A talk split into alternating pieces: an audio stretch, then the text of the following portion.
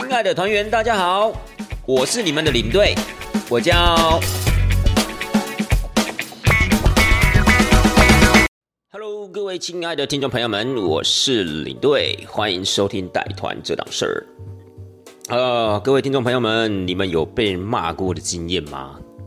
我相信这个答案应该是肯定的，对不对？就是从我们出生的那一刻，到还在牙牙学语的时候，甚至出了啊，不是出了社会没那么快啊，是先进呃学校，然后到后来可能呃出了社会，我相信一定都会有被骂的经验啦。但有时候被骂的感觉是好的啊，对不对？就有时候可能是出于关心你啊，出于爱护你啊，所以可能会语气上面稍微比较严肃一点，或甚至可能就是呃比较激动一点这样。但那种被骂呢，是代表说你是被关心、是被在乎的。那我现在讨论的这个被骂的经验，其实不是这一块啦。啊，我是指就是说，可能真的就是因为价值观比较冲突，又或是可能呃站在。像你对我这种服务业的角度啊，可能是服务的品质的一个落差，或服务态度的问题等等的。好，那不管怎么样呢，我觉得被骂的感觉一定是不好的。哦，甚至连骂人的那个人，我觉得应该感觉也不是挺好啦，除非他生性就是喜欢骂人，那当然不在我们的讨论范围内。否则，如果今天只是因为价值观彼此的不同，然后又或是可能就是情绪上的一些激烈反应。而造成整个可能情况非常非常的尴尬那样子，我相信不是大家所喜欢的啦。所以领队呢，我今天只想要跟大家分享一下，就是说在我们的旅游业，尤其像我们领队在带团的时候，有没有被客人骂过？首先，我们要先探讨一下这个骂的定义，就是每一个人对骂的定义不一样嘛。有些人觉得可能啊，摆起脸来讲话稍微比较重一点点，就可能是骂。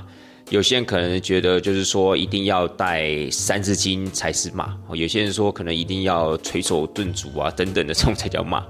Anyway，其实骂其实已经算是一个比较激烈的一个情绪反应了。如果今天只是啊，可能很严肃，或是讲话稍微重一点，那那不是骂啦。那我觉得那只是沟通啊，只是每个人沟通的情绪跟态度不一样嘛。那骂的话，就是真的是有一点类似那种失去理智，就是你可能平常不是会做出这样事情的人，就是，呃，你可能是遇到那种很严重或很荒谬的情况之下，导致你心情真的非常非常的不好，你才有可能骂人。所以我们现在探讨是这个部分。所以领队有没有被人骂过呢？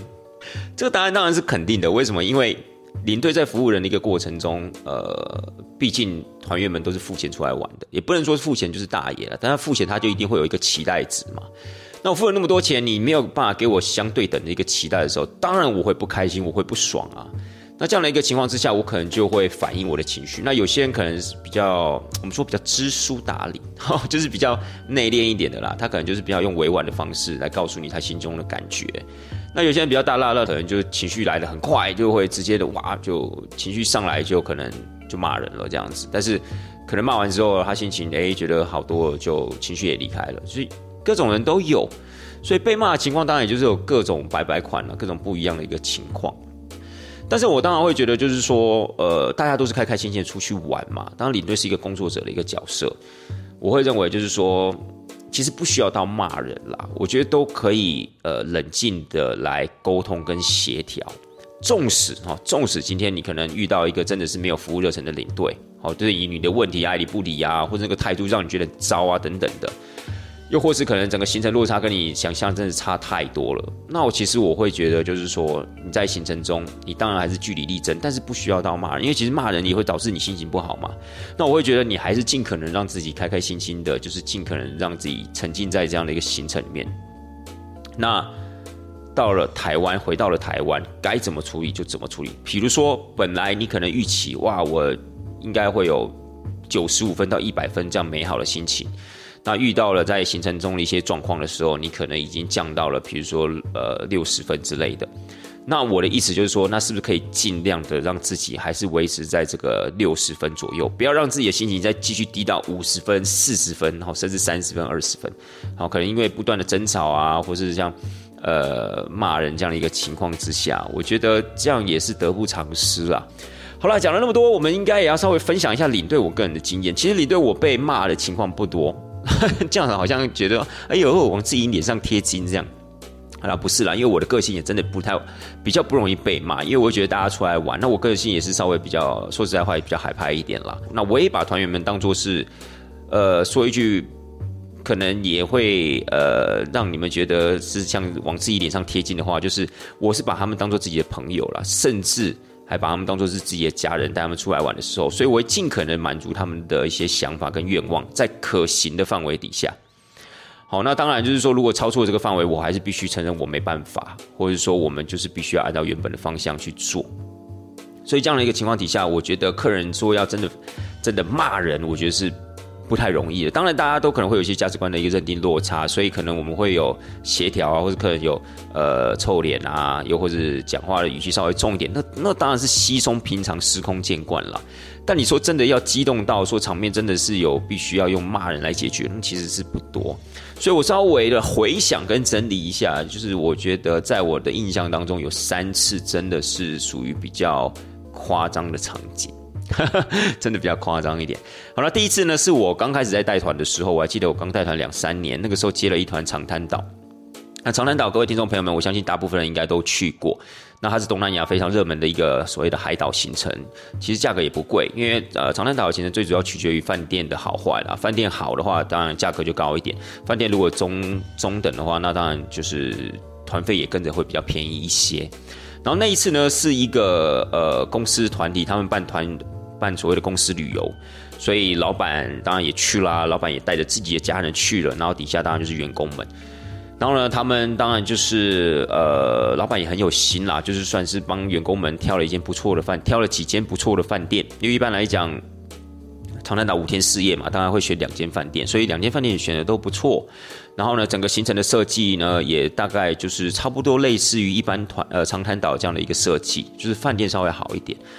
那我还记得那一次的情况大爆发呢，是我们在用餐的用一餐晚餐的时候。当然，在用那餐晚餐之前呢，其实那个老板呢就已经有稍微的跟我们就是讲了，就是他觉得这一次的餐食安排真的是有够烂哦。他就觉得说呢，你们旅行社怎么跟你们一开始讲的都不太一样。那其实事实上也不是不一样，只是可能有一方想的太好，所以可能会有一些呃认知上的一个落差。那那个时候，呃，长滩岛其实都还有一个导游，就是所以，我除了带团之外，我还有另外一个导游也会在现场，就是协助我这样子，就是我们两个人呢负责一个团体。那那个时候我跟导游讨论的结果，导游是说，那我们就是用加菜的方式，或是送饮料的方式啊，看是不是可以让老板的心情稍微好一点，因为要改餐厅啊，现在改也来不及了，好也来不及了。那当然，这个可能就是我觉得是团体操作的一个 SOP 啦，就是我们可以先用比较低成本的方式去解决。那当然就是先解决，除非真的是事情严重到一定的程度的时候，那当然就是公司跟公司之间要先怎么样？要先沟通，就是长滩岛当地的旅行社要先跟我们的我你对我公司的旅行社要先做沟通，才能做进一步的一个判断。但是没有想到呢，情况已经不是我们想象中的这么单纯了，所以老板呢就在那一餐晚餐就是发飙了啊！就是只差没有把桌子给掀了这个样子，但是现场呢，其实真的是剑拔弩张。当然也不能用剑拔弩张啊，这样搞好像我们要打仗一样，对不对？不是啊，只是说呢，现场呢，包括他们的员工啊，甚至还有一些店里面其他的客人都觉得很尴尬，服务生当然也觉得很尴尬。虽然他听不太懂我们在骂什么东西，可是他可以知道这个人的心情就是非常，老板的心情就是非常非常不好。老板就说：“我现在不吃了，你现在给我找另外一间餐厅。我跟你讲，你要是找不到的话，我们就没完没了。”就已经撂下狠话了。当然，在撂下狠话之前，其实有布拉布拉一些比较不堪呃入耳的一些形容词之类的啦。哦，然后这时候我就把导游抓到餐厅外，我就跟他讲说：不行，我们现在必须要当机立断，要马上做出决呃决定。我们不可能在这个时候再跟老板讲说：啊，老板呢？那我们先打个电话跟公司询问一下，我们有没有办法换？你觉得如果我们这样讲出来的话，我肯定那个桌子不知道被掀了几回了，对不对？所以没办法，我就跟导游讲说：我们的现在的局势判断啊，就是不对了，所以我们现在立马。就找另外一间餐厅，那当然要找好了，你不能可以找一个差不多的。我靠，那不是挖洞给自己跳吗？对不对？所以你要稍微找好一点的。那至于后面的费用怎么算，我们再说。但是我们现在要把当下情况解决，因为这真的很尴尬。就是老板其实已经不吃了，那老板不吃，你觉得员工还会继续吃吗？这 就老板很不爽，然后员工吃的很开心，这样子。哎，老板不要浪费啊，多吃一点，不可能嘛。那当然，老板的家人也都脸都很臭啊，就觉得。哎呀，好好的出来玩一趟，怎么搞成这个样子？其实我们出来带团最怕这样子的一个气氛，就是大家都会觉得说，好好出来一趟，为什么会搞成这个样子？就是一种非常消极、非常沮丧的那种气氛。那好了，我们就赶快找了一间餐厅，那也好不容易安抚了老板的情绪，然后我们还是要基本上要是有热忱的，还是要有活力的。所以我们跟大家讲说，各位没关系，那我们现在呢已经帮大家找另外一间餐厅，这间餐厅呢其实在当地是非常非常不错的。那我们现在是不是就把自己手边的东西拿好，然后跟着领队我这边呢，我们到另外一间餐厅去用餐，哈，你就还是要当做没有什么事情发生哦，就是刚才呢其实只是梦一场那种感觉。当然，我觉得这种我是觉得是比较好的啦，就是不要再让这样子的一个气氛继续恶化下去。那后来老板到另外一间餐厅吃的是也是 OK 啦，也还不错，就是跟家人也算是有说有笑的，大家就稍微的把这个事情淡化下来。那事实上这件事情的事后呢，我也有到就是饭店的，我有去敲那个老板在饭店的一个房门。我想跟他稍微解释一下这个情况，也跟他说声抱歉啊，因为毕竟他今天是带一群员工出来嘛，然后还有他的家人，他当然是希望他们可以吃得好啊，然后吃得巧这样子。那当然我去敲门的时候，我记得老板也没有什么理我了，老板就只是说啊，反正就是这个样子了，对啊，那你们后面就稍微注意一下好不好？拜托啊。就讲，然后就方面就关系啊。你可以知道他还是有点不开心，但是当然那个不开心程度跟现场那个拔竿起义的那个感觉，当然是已经有很大的一个不同了，稍微的比较被安抚了。所以呢，这是第一次，然后被这样子的一个公司的老板发飙。其实我倒也没有特别的埋怨什么，或是觉得他怎么这么的没有水准。其实我第一时间倒没想那么多，我只是希望事情赶快解决。那解决之后呢，整个团体的气氛有恢复到正常。老板也稍微的比较冷静，可以接受，我觉得那就是已经是很好的一个结局了。至于之后会什么样的一个情况，或是公司这个地方可能要付出多大的成本，因为当然我们也会考量嘛，你不可能找一个五星级的一个餐厅，然后你明知道这个差价可能是好几倍的，然后拿来做一个替代，当然不可能。我们当然会找稍微好一点的。所以在我个人认知，公司也不是不能接受。那事后公司当然是觉得，哎，OK，这样做很好，就是第一时间先把客人的情绪压下来，钱的部分能解决都是小事。所以我觉得公司相挺也是一个很很不错的一个怎么样一个结局。好了，这是第一次哦，我是第一次。那么第二次的话，就是我在带团，我是成为一个专业的领队之后的事情了。那那个时候当然针对一些就是各种不同奇奇怪怪的情况，其实算是都有处理上的一个经验了啦。不敢讲说身经百战，但是也算游刃有余，好不好？那那次遇到的一个被骂咆哮事件呢，就是分房的事情了。我相信各位呃听众朋友呢，你们出去玩的时候，在饭店分房的时候，总是带着一种既期待又怕受伤害的心情吧，对不对？尤其是那种所谓的海岛行程也好，或者比如说到了欧洲玩啊，可能那种所谓的度假饭店的那种房型，可能呢有时候都会有一些呃不同房型这样的一个问题。那有时候领队跟你讲说，各位我们现在是一个不同房呃不同格局的房型哦，所以我们就用抽签的方式。那一般来讲，用抽签的方式，其实问题会比较没有这么大。原因是因为真的房型就是不一样啊。那大家又是付差不多的钱，公平起见，我们就是用抽签的方式嘛，对不对？所以这个其实听起来还算蛮合理的。但是有时候呢，有些饭店呢，其实它也没有这么的差别这么大。就是可能有一些格局上面稍微的一点落差，但是毕竟房间的那个面积啊，其实是大小差不多的。那这种情况我们就不一定会用抽签。不然你想想看，如果我今天出来每一次都要抽签，那那是干嘛呢？对不对？那有时候抽签，大家会觉得说，哈，像每次都抽签，好像就是那我如果签运比较差的，而不是每次都抽到不好的，还是会有问题。所以一般来讲的话，如果遇到呃房型不是差别那么多的，我们就是饭店安排什么，我们就是发给团员们什么样的房间。可是当然，可能有时候还是会有问题啊。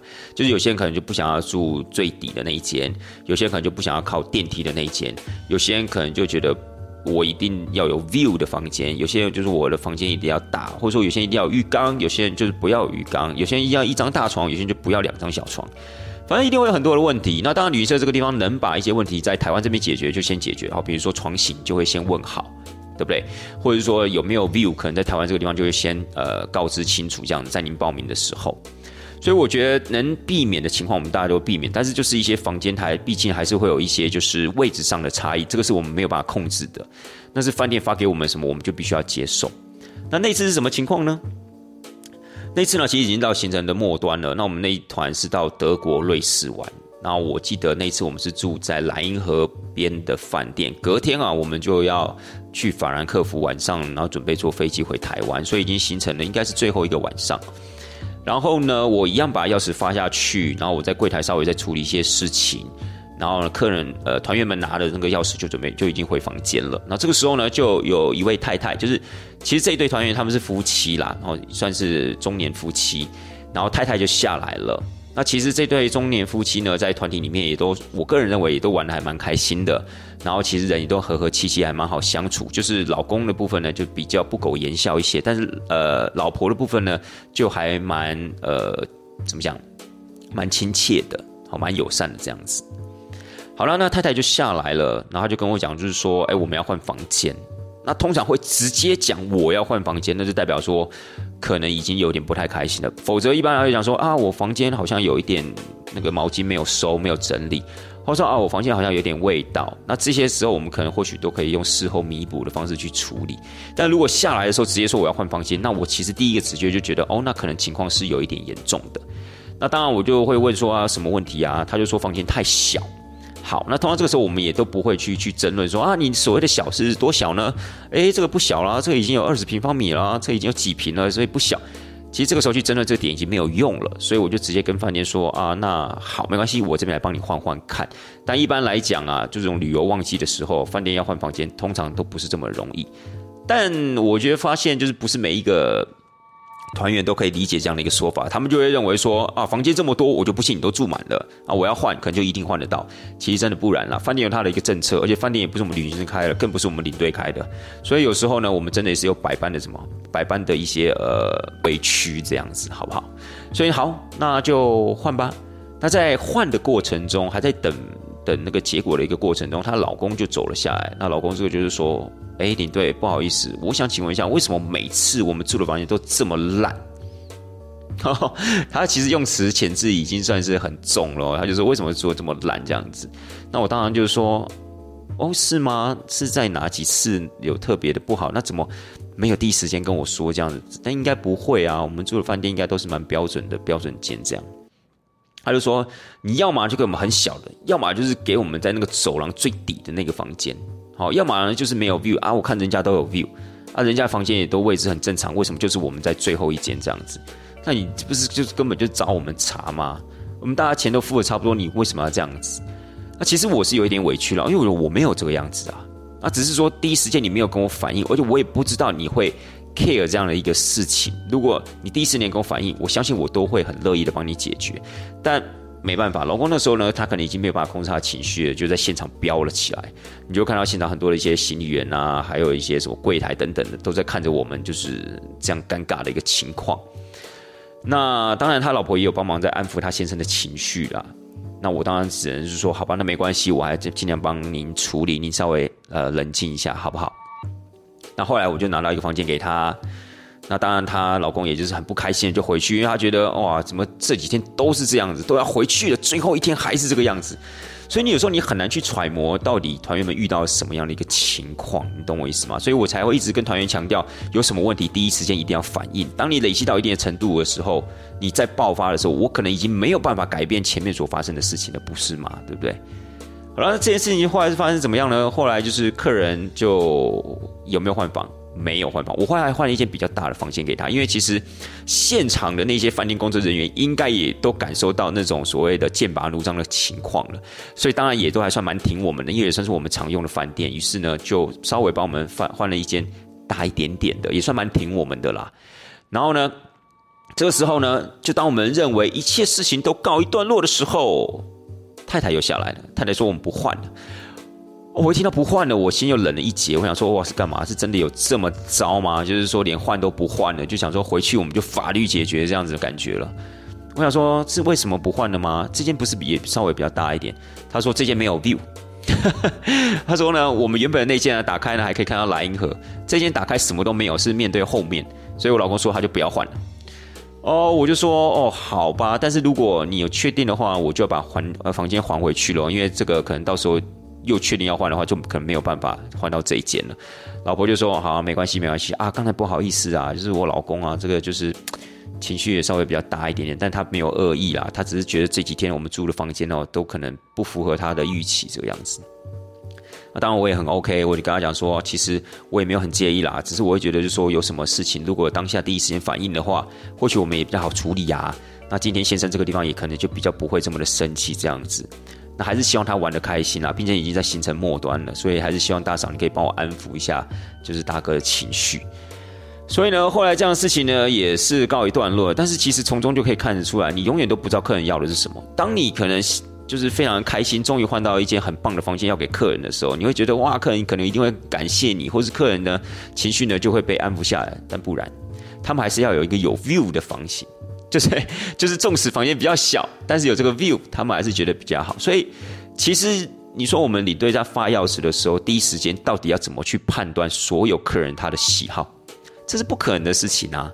所以有时候我们就干脆饭店给我们什么房间，我们就拿什么房间给客人。我觉得这是最单纯、最直接的方式。那发下去之后有什么问题，我们再到现场来跟我反映。我觉得这不是挺好的吗？所以这个地方也跟各位听众朋友们讲，之后如果在分房的时候，不要这么既期待又受伤，又怕受伤害了。房间的部分呢，都是饭店安排好领队发给你们。那当然回去之后，如果房间第一时间不是这么的喜欢，你们都有权利去跟领队做这样的一个反应。但当然能不能换，真的还是要体谅一下领队，因为毕竟饭店不是领队开的，好不好？OK，这是第二次的事件。那么第三次的事件呢？第三次的事件啊，就比较大条一点，也算是我个人啊，算比较耿耿于怀的一件事情。在我的带团生涯里面呢，也算是稍微的有留下阴影啦。因为其实前两次的事情呢，严格讲起来都不是领队我个人操作上的问题。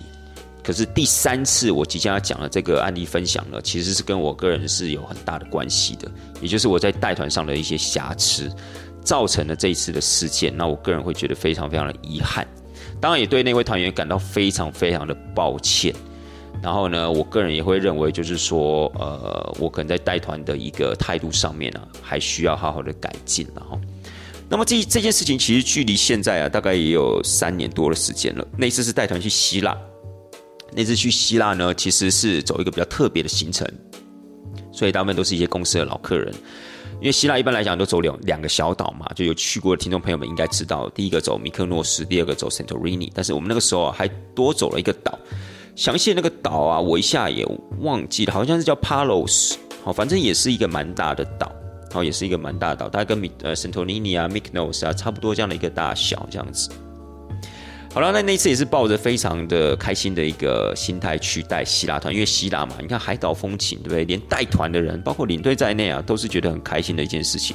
更何况所谓的团员。那我们那次呢，除了三个小岛之外，当然还有包含一些内陆的行程，包括有去那个希腊很有名的天空之城，就是那个盖在悬崖上的修道院。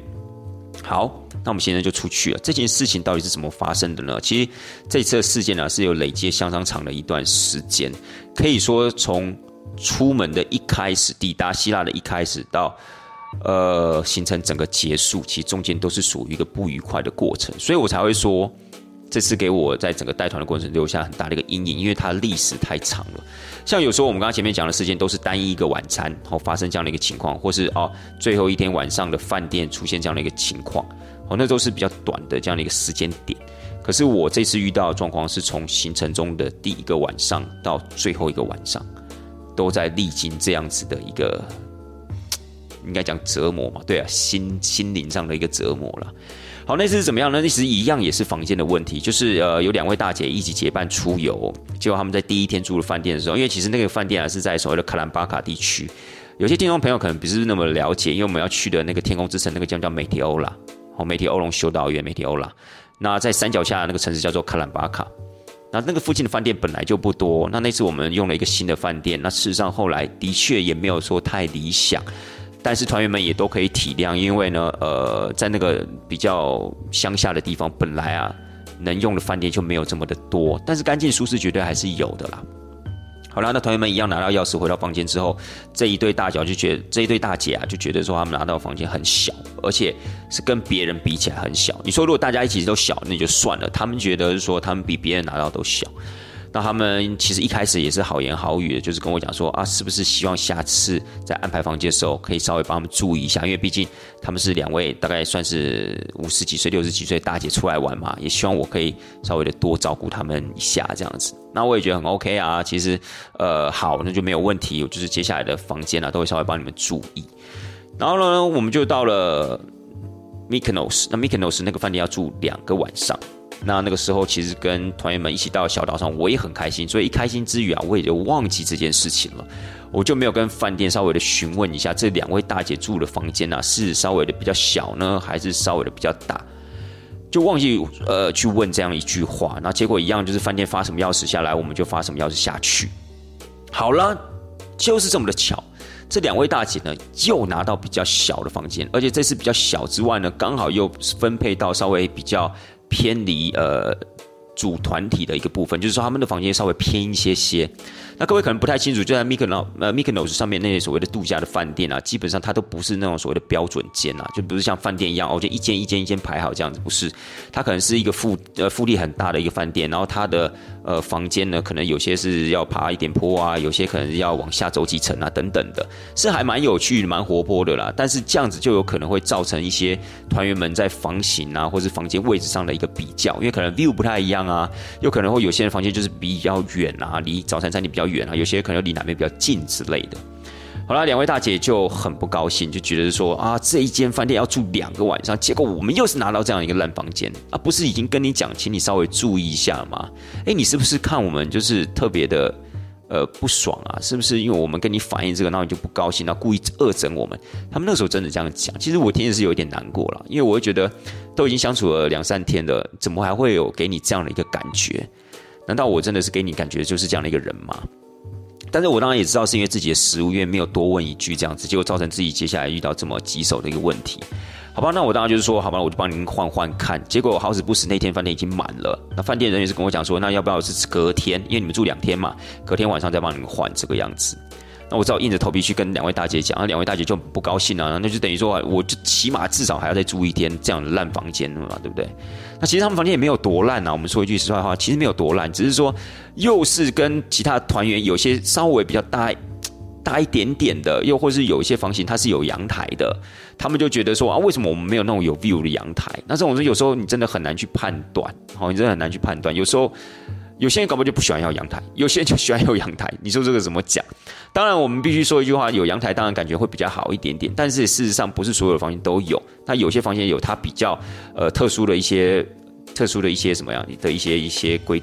一些格局，比如说像两位大姐，我就记得他们的房间是有浴缸的，但他们说我们又不泡澡，你给我们浴缸要干嘛？对不对？所以这种这种东西怎么去判断呢？好了，不管怎么样呢，隔天早上起来了，我就跟饭店问说，哎，那今天再帮我注意一下房间的问题。然后我就去找两位大姐，然后两位大姐这个时候情绪就变比较好了，我也不知道为什么，他们可能因为觉得前一天晚上的态度真的很不好，因为其实事实上真的很不好，没有到骂，但是那个已经是非常差的感觉了啦，就是语气非常严重了。他就跟我道歉，他说啊，其实也没关系啦，诶，住了一天之后也觉得这个房间不错，那如果没有的换的话，也就算了这个样子。好，那我就觉得诶不错啊，就是稍微有比较平缓下来了。但是我在我们要出饭店，因为我们要走白天的行程嘛，出了饭店之前，饭店就跟我讲说，诶，我们现在有一个房间，好，如果要换的话，其实你可以怎么样？可以早点跟我讲这个样子，好，那我们就可以来换。我就说哦好，谢谢。然后这个时候呢，我就跑去跟两位大姐讲了。然后他们呢就给我感觉就是说啊，其实这样换哦很麻烦呢，就算了啦，不然就是晚上回来再看好了这个样子，有点是这样的一个意思。然后呢，我就说哦好啊，没问题啊，这个房间这个房间呢就放在那边也不会跑。那你们晚上回来之后再告诉我你们要不要换，好不好？然后他们也都很开心啊，对。好，玩回来之后。我本来以为已经没事了，我本来也预料就是两位大姐应该没有要换房，因为中间也没特别跟我提到房间的事情嘛，然后我也就没有跟饭店回报了。那我自己就是我觉得最主要瑕疵就在这里啊，什么东西都是自以为，自以为大姐他们已经释怀了，自以为就是饭店呢会把这个房间一直保留给我们到最后一刻，一直到晚上。就回去之后呢，大姐就说：“哎，那我们什么时候来换房间？”哎，你不是说有房间可以换吗？我说哦，你们还想要换房间吗？好，那我来跟柜台说一下。然后我就去找柜台。其实那时候我心中已经有不祥的预兆了。然后我就去找柜台，柜台跟我讲说啊，不好意思，已经没有房间了。我不是跟你讲说，如果要换的话，要提早跟我说吗？那我们现在已经把这个房间啊让出去了。哇，完蛋，怎么办呢？我就跟饭店讲说，拜托有没有多余的房间？再怎么样也要换这样子。他说。没有，其他的房间都已经满了，连换的一个空间都没有，更不要讲说换到原本他说的那间稍微比较好一点的了。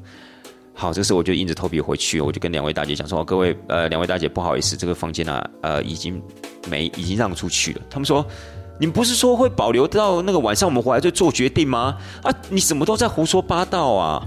啊，你怎么都讲话都不很不老实？哎，你这个领队真的太差劲了啦！”讲着讲着，大姐还哭了出来。各位，你你就知道那个场景有多么尴尬了。那另外一位大姐呢？其实一开始她反而也是没有这么的在乎啦，因为是她的伙伴会比较在意这个房间的大小，她会觉得啊，反正只是睡觉而已嘛。但是也可能看到这样的情况，也跟着觉得说，哇，你对啊，你这个领队做事怎么这样子呢？明明已经答应说是这样的事情了，那你这样让我们前面期待都落空了，那怎么会这样做事？那事实上理亏的是谁？理亏的是我。但是事情已经发生了，我我实在也没有办法改变这个结局了，怎么办？所以只要硬着头皮一直抱歉，然后也一直说对不起，这是我的问题。但是客人那时候已经不会管你是不是你的问题了，反正我现在心情就是很差。你看，你又让我住一天这种烂房间，可能你认为说，哎，早上不是说已经 OK 了吗？不是说房间还可以接受，怎么现在又变烂房间？但不管这些是一种情绪上的一个转变。从这一个开始呢，一直到了后来的 Santorini 呢，房间呢又变到很差的一个房间，就这样子哦，一直在帮这两位大姐换房间。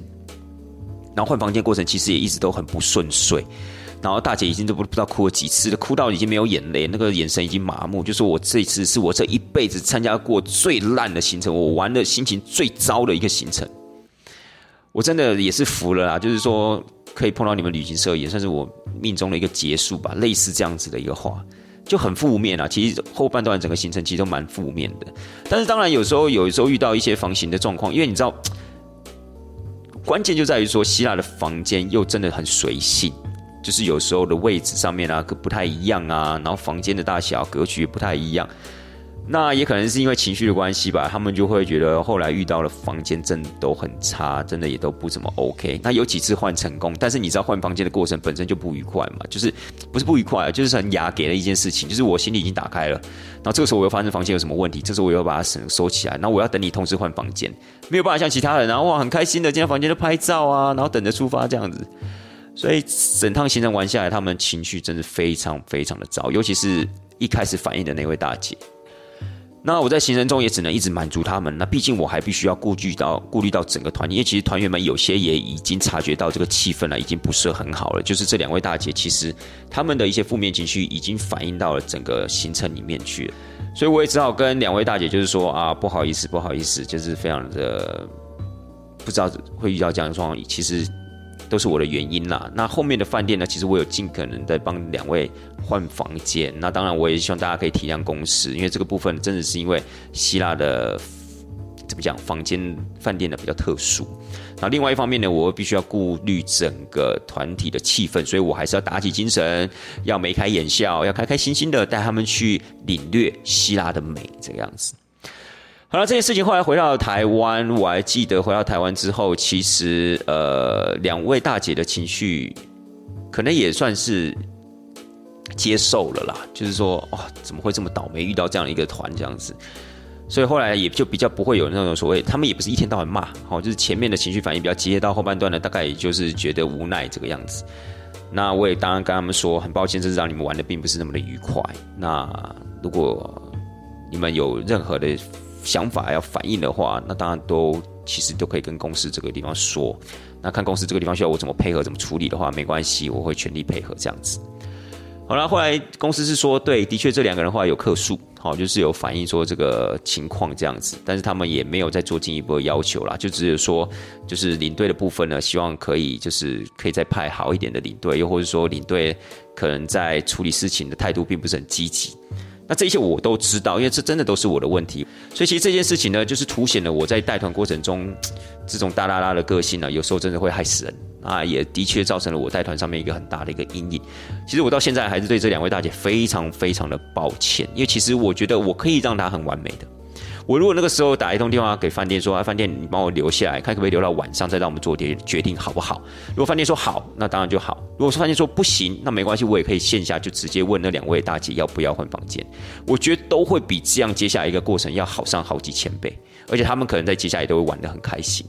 所以其实我也在心中一直耿耿于怀这次的事情，那当然也引以为戒了，就是说希望下次不要再出现这样的一个情况了。讲话真的不要讲太满，也不要再太多这种自以为的假设，好不好？各位亲爱的听众朋友们，其实我在整个带团的过程中，大概就这三次的印象让我是比较深刻的啦。那么前面两次呢，其实就线下就把它做一个解决。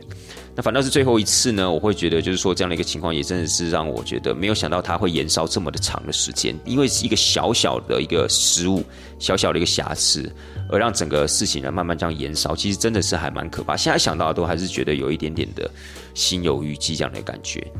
但是呢，我还是希望各位听众朋友们，就是说，既然出去玩了，当然我们尽可能也是不要让自己去骂人啦，好不好？就是我觉得很多东西都可以沟通的嘛，而且反而静下心来的沟通，或许比你骂人要有的效率，而且要来的有效果，对不对？好了，各位听众朋友们，时间呢也超过了许久，那希望大家会喜欢今天的分享。就是说，在服务业、在旅游业啊，其实我们真的常常会被骂了。那会希望在未来的时间点如果真的有一些呃价值上的一个价值观上的一个落差的话其实我们都可以啊静下心来好好沟通的好吗？好了带团这档事儿我们就下次见吧拜拜。